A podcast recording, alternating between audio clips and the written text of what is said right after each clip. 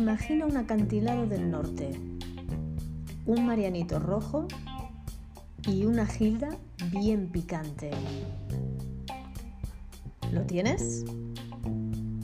La invitada desubicada. Cuando empecé con la idea del, podcast y todo este rollo, todo este tema, antes de tener la imagen, el nombre, cuándo lo iba a subir, cómo, todo este guion que hay que hacer antes del proyecto y toda esta cosa, ya sabía quién iba a ser la primera persona que iba a estar en el primer episodio. No tenía ninguna duda de quién iba a ser. Y esa persona eres tú. Te digo una cosa.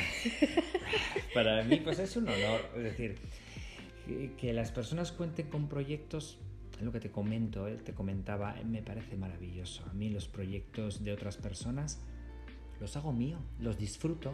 Y el poder estar aquí ahora hablando contigo tranquilamente, que verte a ti es peor que ver a, un famoso la Gran Vía. Estamos ocupadísimos. Entonces, pues bueno, pues es maravilloso el poder estar aquí, y a gusto, porque si puedo dar un poco mis experiencias eh, en los diferentes terrenos, pues me parece súper interesante. ¿no? Y porque tú además, Pello Durán, eres súper amable, es súper cariñoso, tienes eso mucho en cuenta con la gente cuando hace estas cosas de proyectos. O sea, sabes la ilusión que lleva detrás el empezar estas cosas. entonces tú has movido tu agenda y has hecho cosas y cambios y tal para verme a mí. Las personas tienen ilusiones por esos eh, proyectos si tú participas en ellos, esa ilusión también te va a ilusionar a ti. Entonces, joder, mm. qué, bonito es estar haciendo cosas que te ilusionen. Y eso, económicamente traduciéndolo, no se paga con dinero. Porque no hay nada que pueda pagar una mm. ilusión, un día de ilusión y, que luego lo ves, te ríes, tal, y, es, ese momento que se está haciendo, eh, siempre lo vas a recordar desde un punto de vista, pues, pues con una sonrisa. También es verdad que cuando yo pensé en ti, no sabía exactamente dónde ubicarte. Menudo circo es mi vida, ¿no? No, porque como eres Pello Durán, pintor, que a mí me gusta mucho la palabra pintor, barra, diseñador, barra, bailarín, barra, tatuador, barra, mm, no sabemos qué más vendrá. Exacto, piano, eh, música. Mm. Era como, ¿dónde meto o cuántos podcasts voy a necesitar para hablar con Pello? Pues yo creo que, eh, a ver, todos pensáis, veis las disciplinas por separado. Yo nunca las he visto por separados, porque gracias a una disciplina me he llevado a otra, ¿no? Eh, eh, y todas tienen lo mismo, expresar lo que sientes. No es más. Ahora que estoy con el mundo de tatuajes, es expresar lo que siente el cliente, que lo va a llevar toda la vida. Al fin y al cabo eres artista, que no hay ninguna barra. Pero, Durán, artista en al general. Al final es que me da igual hacer una cosa u otra. Mira, yo siempre digo, y ahora es un ejemplo que pongo mucho, por ejemplo Dalí, que tiene un estilo muy personal. Si Dalí hiciera, pues en la actualidad, ¿qué podría hacer? Eh, pues un vídeo musical de un grupo heavy y le daría su personalidad, ¿cómo sería ese vídeo? Es decir, cuando un artista tiene una personalidad muy marcada, toque lo que toque, dentro de las posibilidades que hay en los diferentes, eh, va a tener una esencia en común. ¿Y tú sobre todo cuál es tu base de todas estas barras que hemos dicho? Eh, mm, realmente lo que más me ha acompañado desde más joven, aunque el piano empecé con los seis, pero bueno, es el dibujo. El dibujo para mí me parece que no es que me haya acompañado, me acompañará siempre, eso lo tengo claro. Es una de las cosas que más me gusta hacer, que más disfruto, que me relajan, que, que, que, que llenaría las paredes de dibujo porque me da igual o sea, esa base que tú eres, como dices, pintor sobre todo, dibujante o como, como se quiera, como lo quieras llamar, necesitas más lienzo y entonces necesitas como lienzo la tela, necesitas como lienzo la piel, necesitas como lienzo las paredes de tu casa maravillosa, necesitas el pelo, necesitas... Sí. Mira, me pasó ayer mismo. Estoy haciendo el videoclip de una, de una chica que quería hacérselo. Me apetecía. Y estábamos en la empresa, vamos, en el centro donde, donde se edita, etalonando, etalonando se llama las imágenes, ajustando los tonos, los colores mm. y todo. Y me di cuenta cuando estaba hablando con el chico, porque los chicos que lo editan es Al final, como una persona que es como si fuera un ordenador, ¿qué quieres hacerle? Que estás metido en el proyecto de... De, editar un videoclip. Bueno, toda la imagen corporativa, porque también he hecho la carátula. ¿Para? ¿Se puede decir el artista? Sí, Esther Luna. Esther Luna. Esther Luna, bueno, cantaba y canta, ¿no? Con Ríos de Gloria. Y ahora quería sacar, su ilusión siempre ha sido sacar una canción compuesta por ella misma y claro, tenía una eh, esa canción está tan llena de emoción que enseguida lo percibí y supe cómo traducirlo en imágenes. Y estás actuando como director artístico. Artístico, sí, con vestidos míos, es decir, todo muy personal mío. Y ayer mm. cuando estaba con lo del color, me estaba dando cuenta que todo lo que, la teoría del color que hice en Bellas Artes y que ahora estoy enseñando a los alumnos de la carrera de moda, em, que si un complementario, cámbiame este por el secundario tal, tal, tal, tírame el amarillo más al naranja, eh, eh, desatúrame luminosidad aquí. Digo, ostras, es que estoy hablándole con conceptos de pintura que tú me has dicho, pero en algo que, que, que, es totalmente diferente, ¿no? Y eso es un poco lo del lienzo que se amplía, que hasta qué punto se puede ampliar, hasta esos momentos. Sí, sí. Me he ido a sacar sangre esta mañana y hacerme una analítica y cuando me han sacado los tres botes de sangre, me he fijado mucho en el color de los botes. Sí. Y estaba mirando como todos los botecitos que tenían como los tapones, son de diferentes, colores para diferentes tal. Y mientras me sacaban sangre he pensado en ti, ¿qué quiere decir esto? Ay. ¿Qué quiere decir esto? Pues ¿Qué color tiene tu sangre? Ay, pues yo creo que la mía sería de colores, porque tanto teñirme el pelo de colores algo afectará a la sangre, digo Ahora yo. lo tienes rosa, ¿no? Ahora, bueno, en teoría lo quería rojo, pero lo lavo y se queda rosa. Pero bueno, que mañana será azul, es decir, a mí me hace mucha gracia, Rebeca, cuando la gente te dice, jope, yo, qué guapo estás de moreno. Yo les digo, lo sé. Entonces, ¿por qué te pones de colores? Pues porque me gusta verme de colores. No significa que todos los colores te mm. queden bien.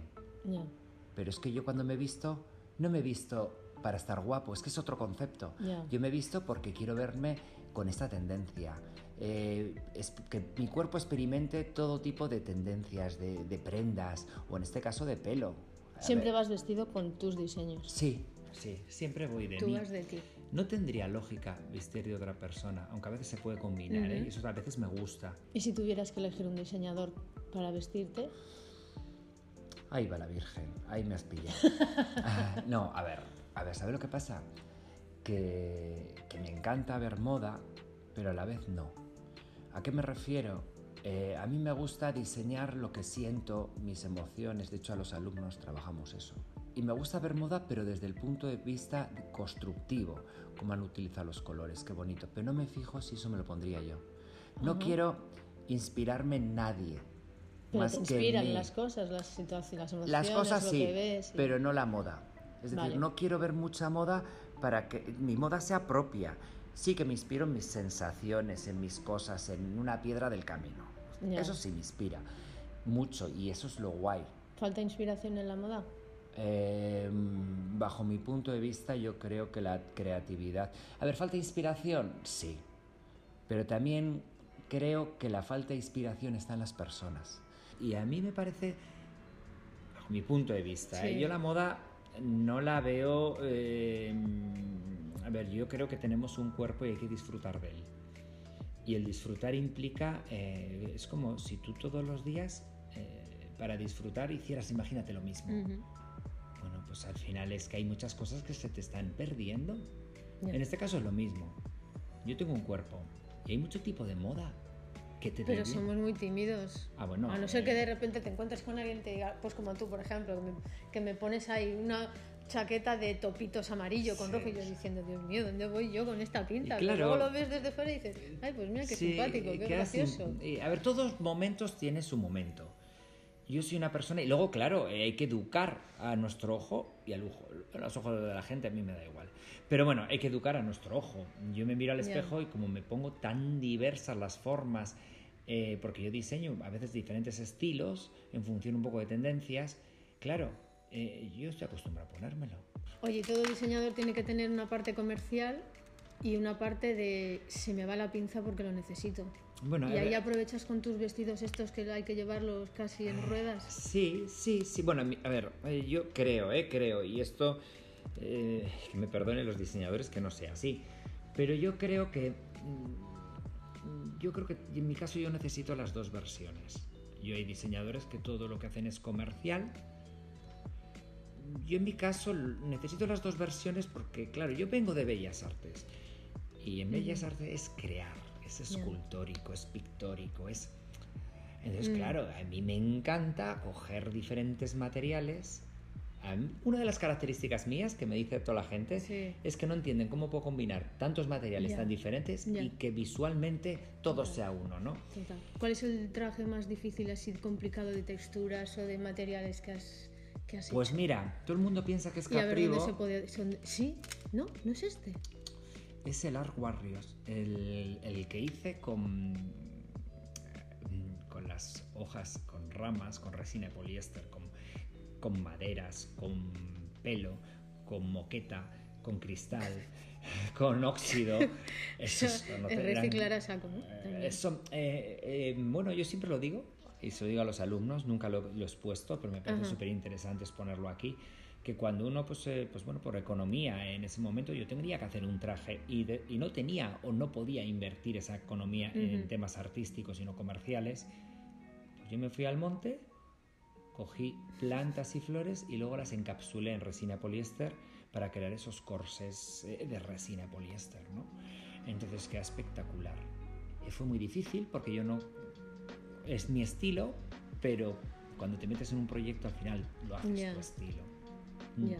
Bueno, yo ya sabes que siempre te digo que tienes que exponer todas esas maravillas, porque para mí no son trajes, o sea, es que son como esto hay que sacarlo a la vista para que la gente aprecie también esas cosas. a ver, también yo creo que en ese sentido los diseñadores nos deberían de ayudar, ¿no? Hay pocas ayudas para los eh, diseñadores. Total, claro, eso al final... Los diseñadores no chupi guays. Es que eso al final lo pagas de tu bolsillo, entonces claro, yo para mover todas esas piezas necesito furgonetas, y cuando digo en plural o si no muchos viajes, dependiendo de donde sea, porque no me va a mm. entrar en una. Entonces, claro, son piezas tan tan grandes que sí tuve la oportunidad de, exponerlas y porque me apareció el proyecto de bailes de salón, las puse todas. Ahí estaban todas las piezas. Pero es muy raro, yo nunca las he visto todas juntas más que ahí. ¿Y no te gustaría verlas? Hombre, claro que nos gustaría a otros diseñadores de una exposición donde las paredes son limpias y, se ve perfectamente y la persona pueda acercarse al traje y ver los detalles, porque yo soy bastante mm. barroco a la hora y muchos detalles. Pero bueno, he hecho también exposiciones en los centros comerciales eh, para la Semana de la Moda. Lo único que, claro, se pueden ver de tres en tres trajes. No, se, ven, no se ve la evolución continua, ¿no? Pero sería bonito un lugar donde entres, se vea el primer traje, el segundo, cómo ha ido evolucionando, ¿no? Mm. Y además no diseñas solo ropa, porque me acuerdo cuando nos conocimos en el campeonato aquel de bailes latinos que se organizó, no me acuerdo dónde, eh, ¿te acuerdas? La sí, sí, vez en el Bilbao Arena. En el Bilbao Arena, exactamente. También tenías diseñados los manteles donde estaban los jurados sentados. Tenías expuestos unos Hostia, esos vestidos, por favor, el caprio y todos esos. Sí, sí. O sea, diseñas aquí en casa, que ahora estamos en la casa de Pello, que es una maravilla, y tienes la muñequita, mi muñequita aquí le da ahí colgada. Sí, y la, en la pared tienes el, o sea, diseñas todo. Claro, eh, a ver, las paredes de mi casa he empezado a, a, grabar el proceso de creación, pero en vez de en un papel, ¿por qué no puede ser a la pared? A la gente le impacta más. Y a mí personalmente, pues, pues es que disfruto también. Aparte estás decorando tu casa, ¿no? Con pinturas reales en las paredes, que no es un papel pintado. Mm. Y el valor de una pintura real es diferente. Y eres tan inquieto que necesitas pintar y diseñar todo, ¿no? Son blog de dibujo mm. las paredes, son blog que siempre se quedarán aquí. Lo malo es eso, que no las tienes eh, esos bocetos. Este de la entrada, que es mi última ilustración, nunca lo tendré en papel.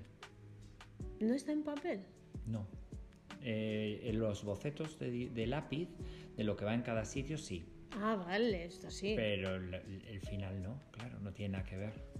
Aparte de estos vestidos estupendos, eh, todos los que te conocemos estamos siempre deseando que llegue Halloween y Carnaval para ver que se va a poner pello como si fuera la alfombra roja de los Oscars hay que decirlo. a ver. Es como, oh Dios mío, llega el carnaval y ya está Pello a tope en su casa, dándole que te pego a la lentejuela, al brilli, al.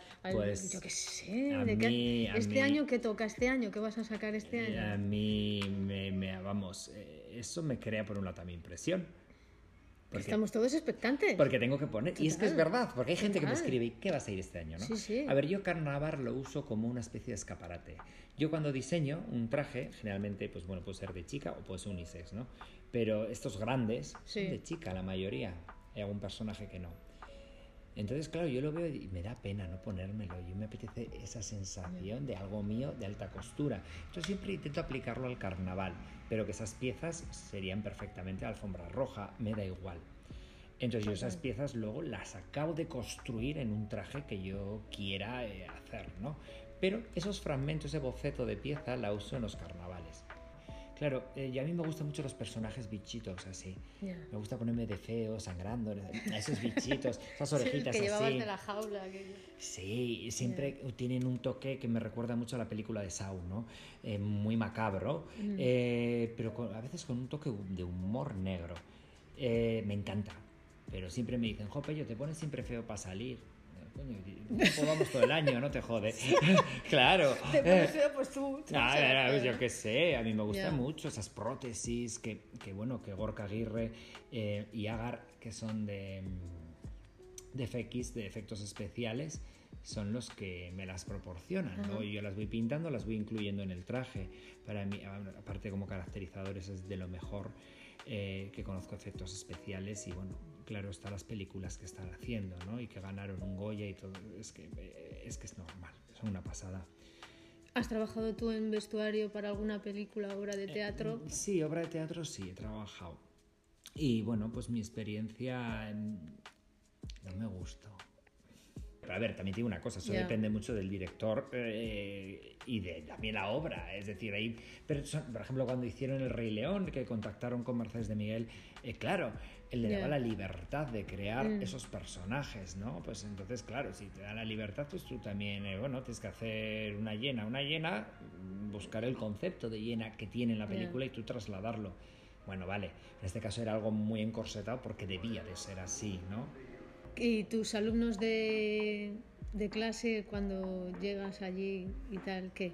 Ay, ay, ay. Ay, estos alumnos. Temeas, temeas. Estos alumnos. Pues mira, nuestro profesor se va a disfrazar de qué, de tal. Hombre, es una inspiración también, porque no eres el típico profe que va allí con el panfleto de hoy vamos a estudiar tal, vamos a dibujar tal, tú llegas allí, no, ¿Has ido alguna vez en plan con alguno de tus trajes o, Hombre, claro. o carácter...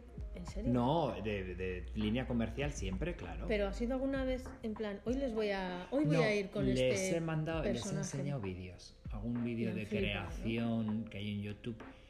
Eh, sí que les he enseñado, pues para que vean ellos, pues a ver, yo no les enseño teoría, a ver, les enseño teoría, claro. Por un lado les enseño el lenguaje visual, color, forma, textura, la creación de imágenes desde los elementos que, necesitamos y tenemos que tenerlos delante de la mesa para poder crear y verlos y saberlos.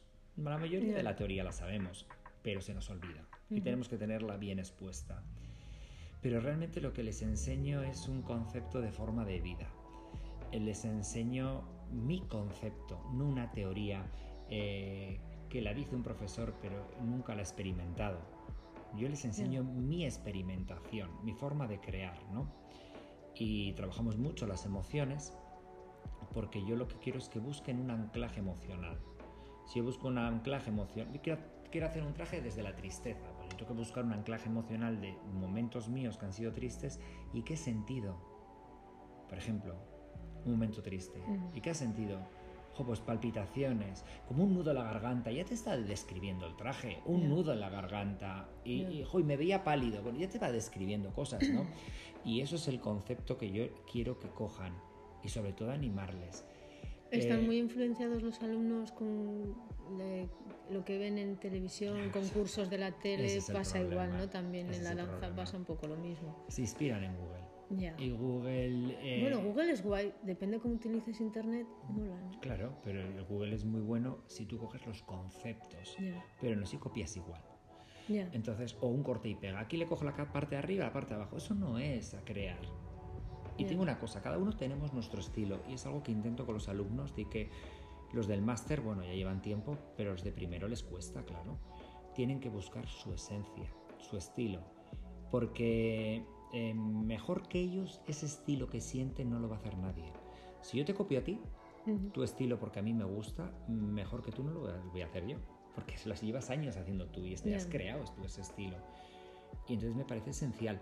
Pero bueno, eh, yo disfruto mucho con ellos y, es, es, que si no disfruto no lo daría a las clases, eso también te lo tengo claro. Yo lo que no disfruto no lo hago.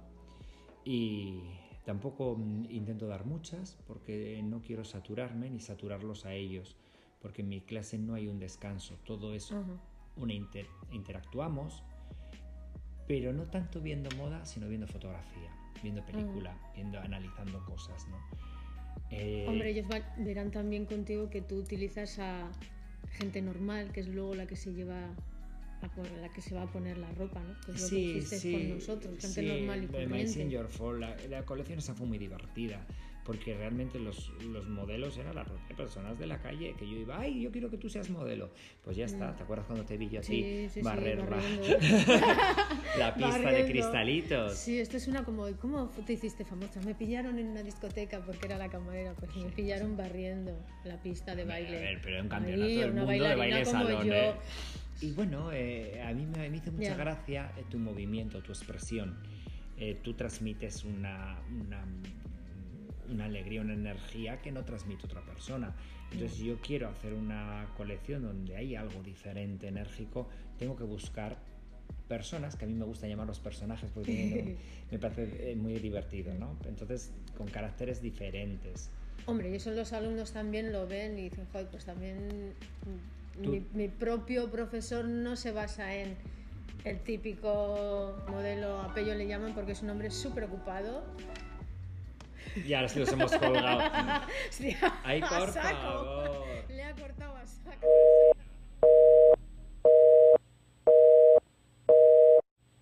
La invitada desubicada.